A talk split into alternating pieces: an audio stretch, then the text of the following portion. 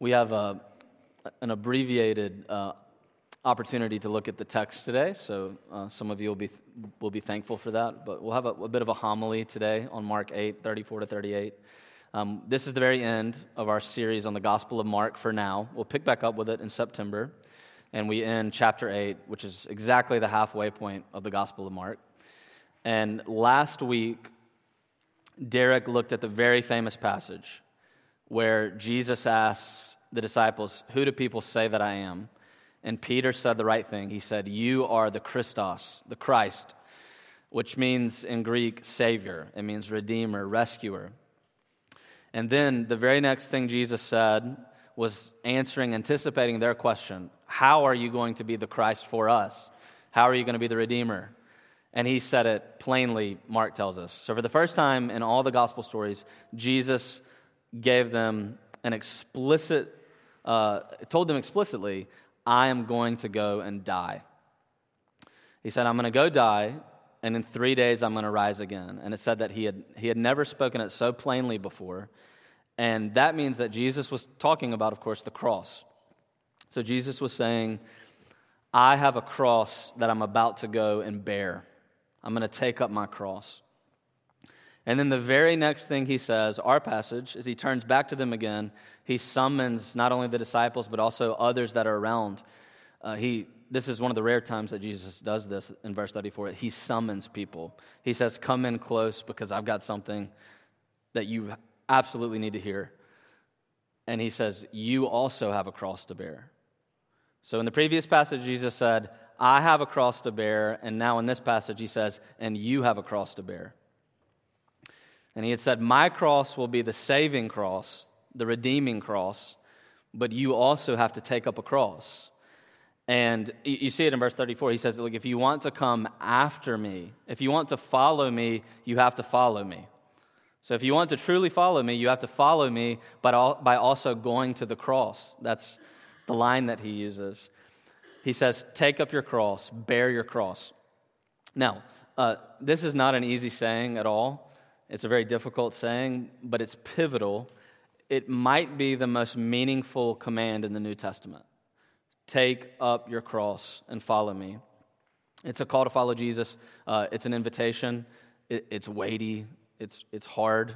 It's heavy. Let me just do two very brief things. One, what is he saying? What does it mean when Jesus says, take up your cross? And then, secondly, how could that be good news for us? Okay, so first, here's the full command. Verse 34, he says, Deny yourself, take up your cross, and follow me. Now, it is a it's difficult for us to understand this phrase because we've adopted it into the English language as a normal idiom that we use. Um, so most of the time we use bearing the cross as a joke. So you might look to the person to your left or right today, maybe your spouse, maybe your friend, and you might have said to them in the past, you know, being your friend is the cross I have to bear. You know, being wives always, you know, wives never the other way around, but wives say to husbands, being married to you is the cross that I've been given to bear in this life. So sometimes we say it as a joke, other times we say it seriously. And when we say it seriously, we're talking about the things in our life that are hard that we can't get out from under. So we might say, you know, this illness, this chronic pain I have is the cross that I have to bear. Or this terrible work environment that I'm in is the cross I have to bear. I can't get out of my job. I have to stay where I am. It's the cross that I've been given to bear. Now, th- those are all legitimate uses in a way. But because we use this phrase in those ways, it clouds a little bit what Jesus was actually saying. And if you heard this, if you were a first century Jew, a first century person, period, and you heard somebody say this, you would have known exactly what was being said. And James Edwards, one of the great commentators on this gospel, this is how he says it. He says, Jesus chose an image of extreme repugnance. The cross was the instrument of cruelty, pain, dehumanization, and shame. The cross symbolized hated Roman oppression and was reserved for the lowest social classes. It was the most visible and omnipresent aspect of Rome's terror apparatus. It was designed to punish criminals and quash slave rebellions. And then he gives us two dates. He says in 71 BC, the Roman general Crassus defeated the slave rebel Spartacus. You know the famous name Spartacus. And crucified Spartacus and 6,000 of his followers on the Appian Way. This was the famous moment that the cross became the most common torture instrument in the ancient world. 6,000 were crucified after this war with Spartacus. Then, one century later, 71 AD, exactly, Nero would use the cross to crucify and burn thousands of Christians who were falsely accused of setting fire to Rome, the city of Rome. Now, Jesus is giving an invitation to follow him using the most repugnant, cruel image, perhaps in all of human history. And that means that he's saying, You have to come with me and die. That's the basic idea. And the reason he uses the language take up or pick up is because everyone knew in the first century that any time someone was going to be crucified, they had to bear their own cross. They had to carry the cross beam, just the beam, not the uh, foundation pole. And they would carry it to the place of death. It was humiliation and shame. Usually a parade would follow. And so he, when he says, Take up your cross and follow me, everybody in the first century hears exactly what he's saying. What are you saying, Jesus? Uh, he's saying, I bid thee come and die. Come and die with me. And so the question is, what exactly is Jesus saying is our cross, the thing that has to die for us to follow him? What is the cross that you have to carry on your back if you're going to follow Jesus? What is the cost of discipleship? Now, uh, before I say it, he says it very plainly here. One thing is that just, just in reading this one verse helps us to see the historicity of the Gospel of Mark, the accuracy of the Gospel of Mark. Um, you know, th- this is something Jesus really did say.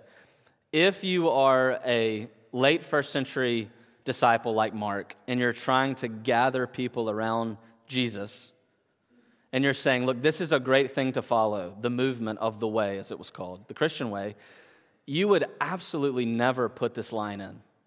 You know, this is a foolish thing to put if your goal is recruitment.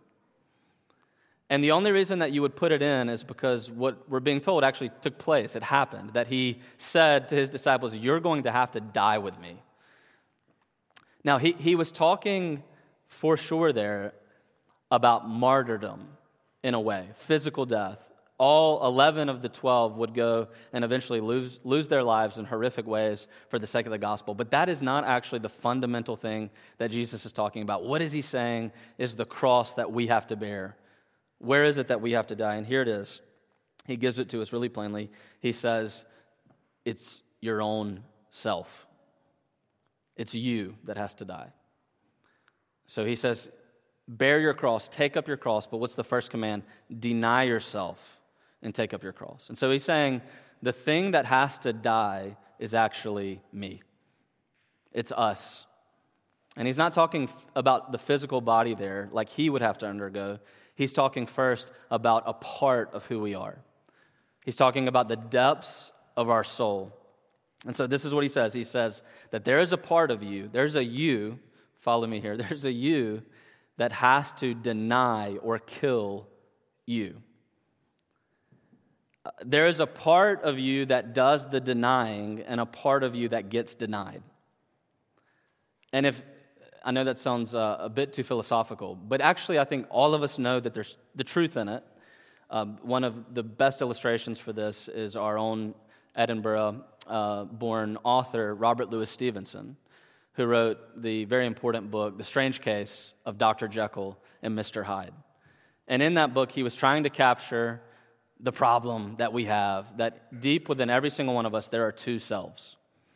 You know, he captured it. There's Dr. Jekyll, the reasonable scientist, and there's Mr. Hyde, the man who is out of control.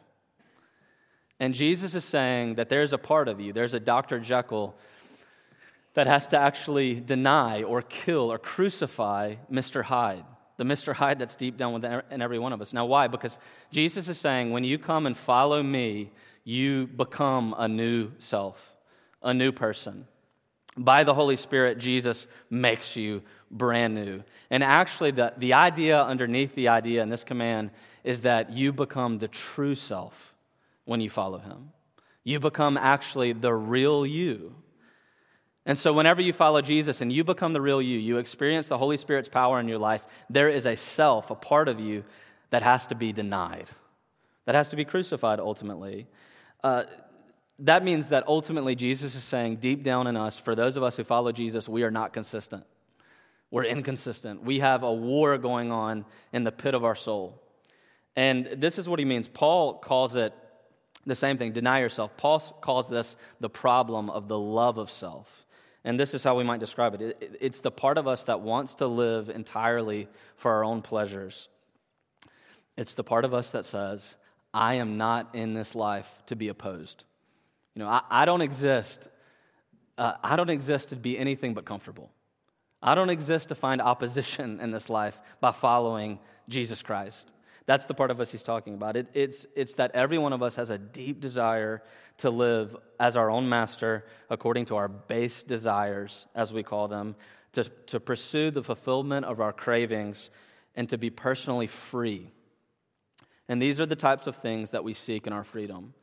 We seek this through sex, ambition, power, entertainment, wealth, status, comfort, and prestige. And we yield these domains to our own mastery. We use them to become the comfortable self that we've always wanted to be. And Jesus is saying that's what has to be crucified. That's what has to be denied. Augustine said it like this, the great pastor of, the, of Hippo in North Africa. He said that the love of self, self is a desire to only do one's own will. That's what has to be crucified.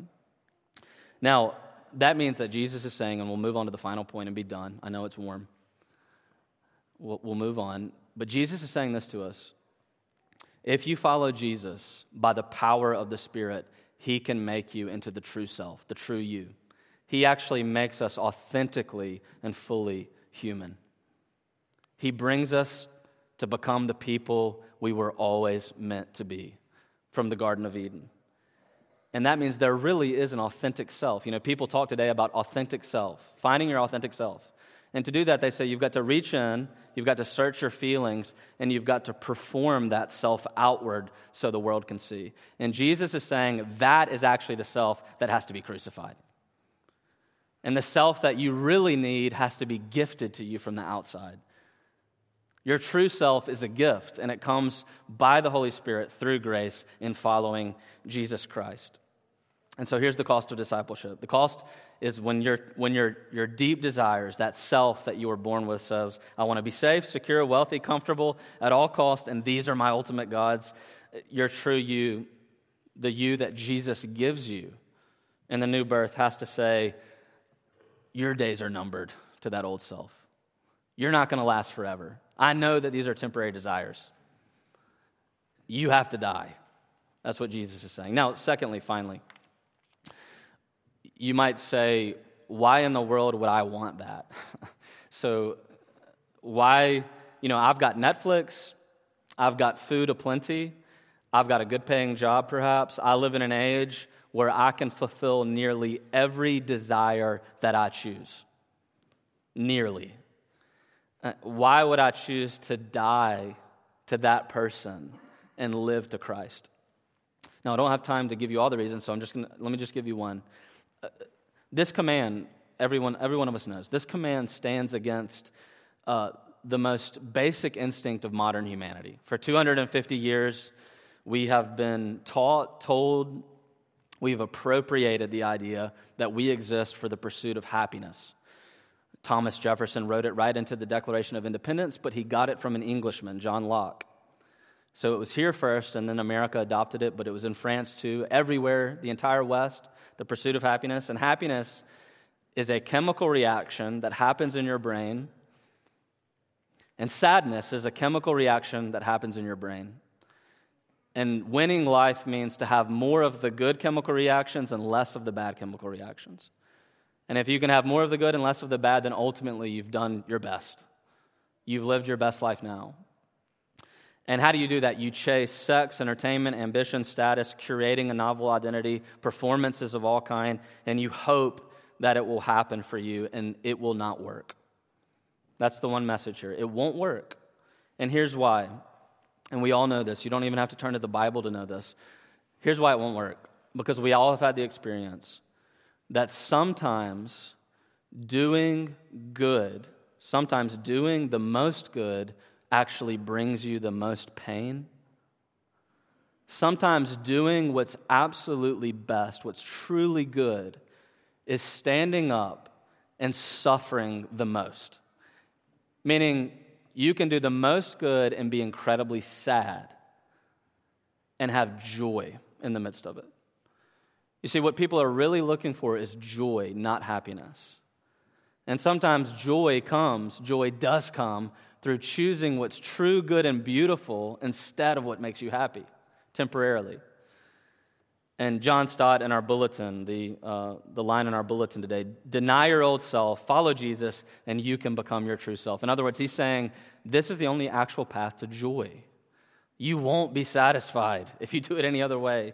And some of you have done it. You've lived that life and you found out that happiness doesn't work. Let me close then with just two issues that Jesus brings up in a line or two, and we'll be done. They're in verse 36 and 38. Jesus ends this halfway point of the Gospel of Mark with the two great temptations that will always keep coming at us to live the old self. And here they are. He says in verse 36 uh, What does it profit a man to gain the whole world and forfeit his soul? Now, what is he saying there? Modern translation. What does it profit a man or a woman or a boy or a girl to gain the whole world and lose his soul? What is he saying? He's saying, Beware the power of the allure of possessions. What does it profit you to gain all the stuff? So he's saying, if you're eight years old today, a kid in our here, if you're a child here, you're eight years old, you know this allure already. This allure for stuff. If you're 18, you know this allure for stuff. If you're 80, I bet that you're still fighting the temptation of the allure of stuff. And Jesus says, it doesn't gain you anything. You've got to say, you've got to say to that old self, you're dead. That my heart will always be restless until it finds rest in Jesus, not in stuff. Now, the second one he gives us in the last one, verse 38, he says in verse 38, Whoever is ashamed of me and my words in this adulterous and sinful generation, of him I, the Son of Man, will be ashamed. Now, translation to modern words, he's saying, Beware of the temptation for the po- in the power of approval. He says, If you're ashamed of me in this life, then the Son of Man will be ashamed of you in the next. And he's saying, Beware, whether you're 8, 18, or 80. We are always, the old self is always wanting to be driven and drawn into the power of approval, the praise of people all around us in every venue. And Jesus is saying this if you want security, ultimate security, Jesus Christ is the only path. And if you want if you want approval, in Jesus Christ, God the Father says, You are my son and my daughter, no matter what you've done and what you might do. And if you want happiness, Jesus says, How about eternal joy? And so that means, here's the last word Jesus says, I have a cross to bear, you have a cross to bear. Truly the last word. Don't think today that the message is this. If you deny yourself, if you put away those temptations and that old self, then, then Jesus' cross will be saving to you. And you see what came first here? Jesus said, I have a cross to bear, and then you have a cross to bear. And that means that you can only bear your cross. You can only deny yourself. You only have the power to do that because Jesus Christ's cross has already borne you. That means, as J.C. Ryle put it, when you hear the command deny yourself, it seems so hard. What seems so hard, grace has already made easy. The cross has already done the work. And so Jesus can say to you today, My yoke is easy, my burden is light. Let's pray together. Father, give us the grace to be able to deny the self that is not true, that is not good, that is not beautiful, the self that chases after the goods of this world as if they are God's. So help us, O Lord, uh, to be forever changed by the power of the cross. And we ask this in Christ's name. Amen.